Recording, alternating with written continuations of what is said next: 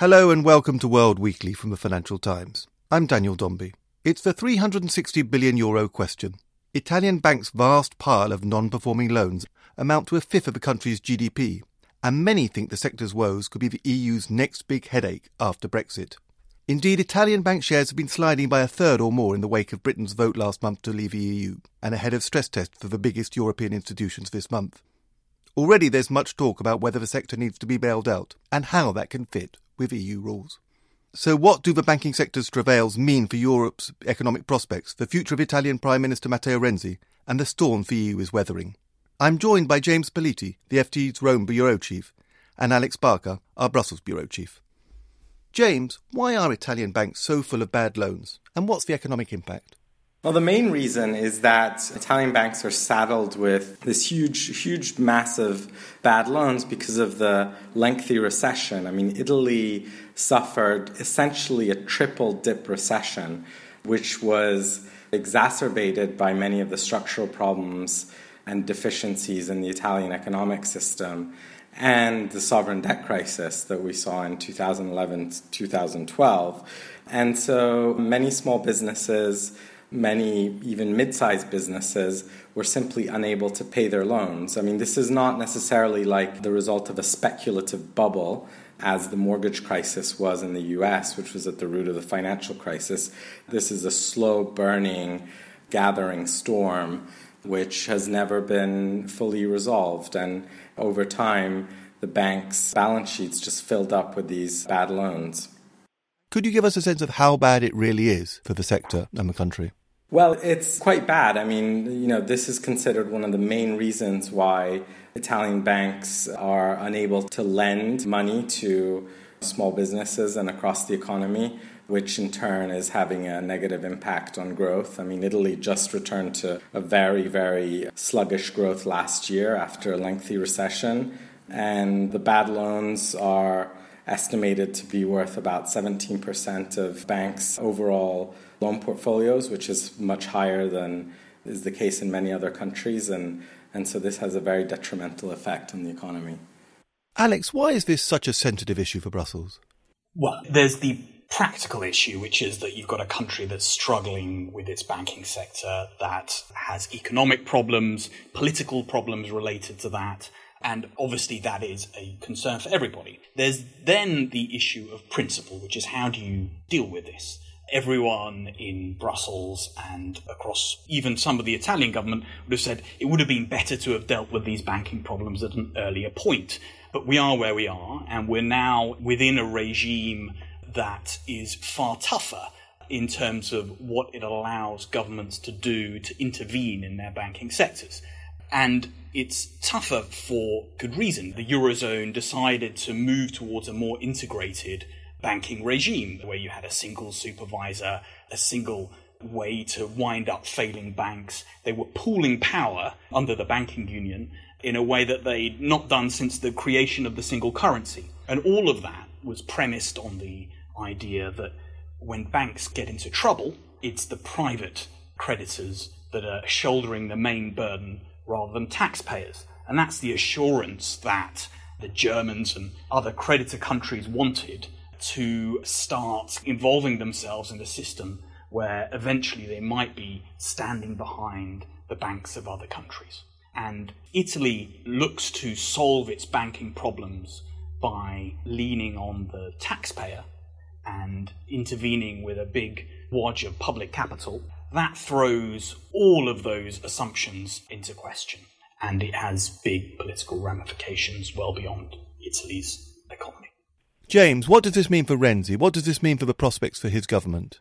Well, I mean, this crisis could not have come at a worse time for Renzi. When he came into power two years ago, he had very high political standing. His center left Democratic Party was way ahead in the polls, and the opposition was divided and virtually incapable of mounting a realistic challenge. Now, as a result of the slow economic recovery, the migration crisis, a string of corruption scandals.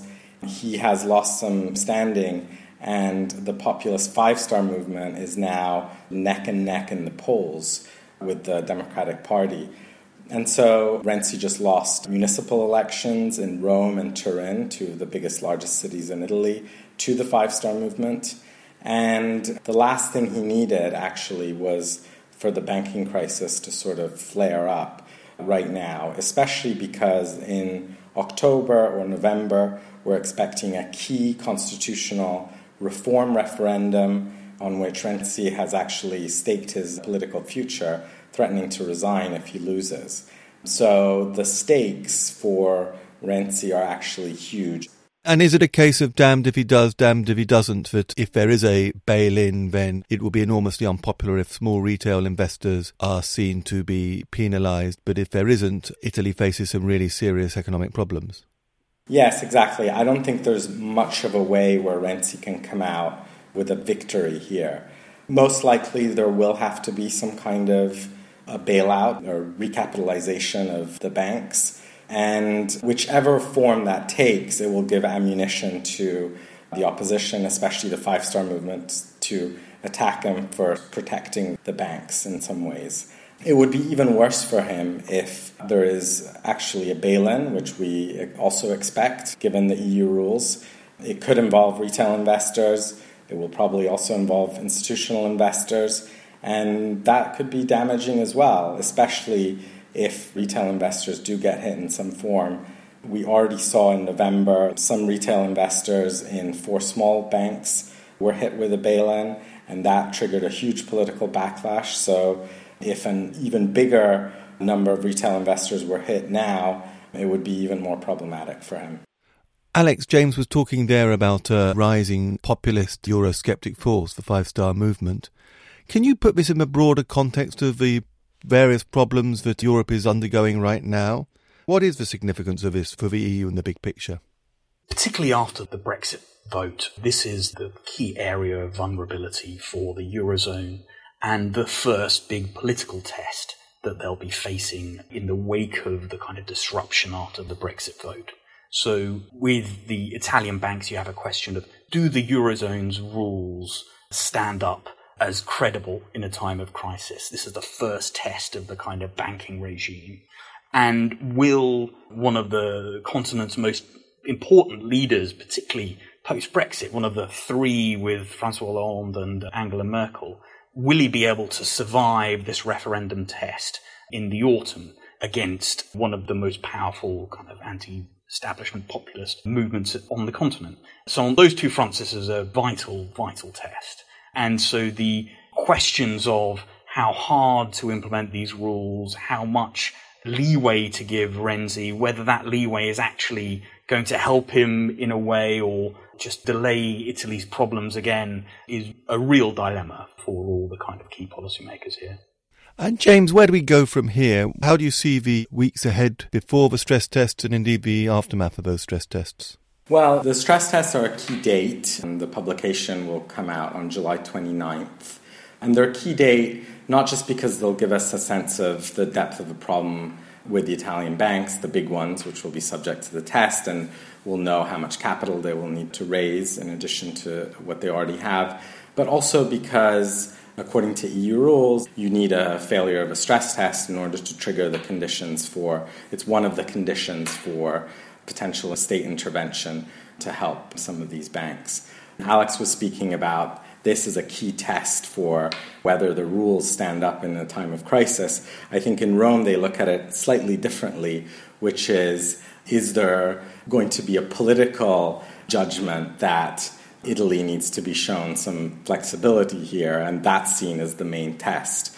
So, will they get what they want, which is the minimum amount of, of bail in of retail or institutional investors possible, and the maximum amount of assistance for the banks to solve the problem. And I think it's true what Alex said, which is no matter which shape this takes, it's not necessarily going to solve the entire problem. Ultimately, Italy's bad loans will only be resolved by much higher growth and the implementation of governance reforms in the Italian banking system, which have certainly um, contributed to the problem.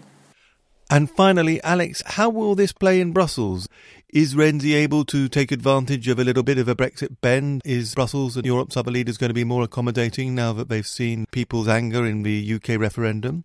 There's been a lot of hype around what's possible under these rules, how tough they are. Italy politically is a little isolated on how far they can go in interpreting these rules flexibly. Germany, the chair of the Eurozone, have been very clear that bail-in is not something that's optional. The rules need to be followed. But that said, the rules can be interpreted flexibly. There is some room for maneuver, particularly on the implementation of the state aid rules, which curb the use of public money. So if a bank is solvent and a what they call a precautionary capitalization is allowed, then state aid rules are applied, but those would be applied relatively lightly. You'd see junior bondholders only affected and their state kind of converted into equity.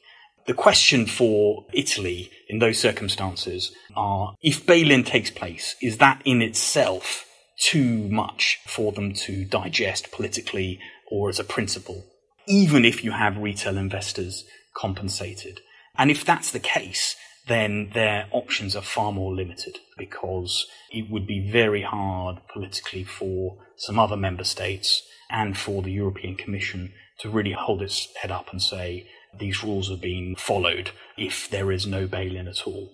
And as an example, you can look at to Spain in 2012, uh, at the height of the Eurozone crisis. The system was under really severe pressure. And there, public money went into the banks to recapitalize and to restructure the system. And bail-in took place. You had more than 13 billion euros of junior bondholders bailed in through that exercise in a time that arguably was far more stressful. And Italy's aversion to that now may well be justified. You could say that this will deliver a jolt to the Italian system that will make bondholders and retail depositors think twice about their holdings, that you could cause a much bigger problem. But if that's the case, it's really an argument about whether bail-in is justified at all and is rolling back three or four years of quite developed policy making in Brussels. Right. So ultimately, you feel that the rulebook may well be the winner on this one there's definitely a room for compromise, and nobody is going to be deaf to the genuine political issues that this brings about in Italy. But I think there are clearly limits to how far that can go, and tens of billions of public money going into a banking system without any kind of burden sharing with creditors would be a real counter revolution in terms of how the Eurozone is planning to um, police and, and manage and, and handle its banks. Well, thank you very much indeed. With that thought of a perhaps unlikely real counter revolution, that's it for this week. Thank you very much to Alex Barker and James Politi. Until next week, goodbye.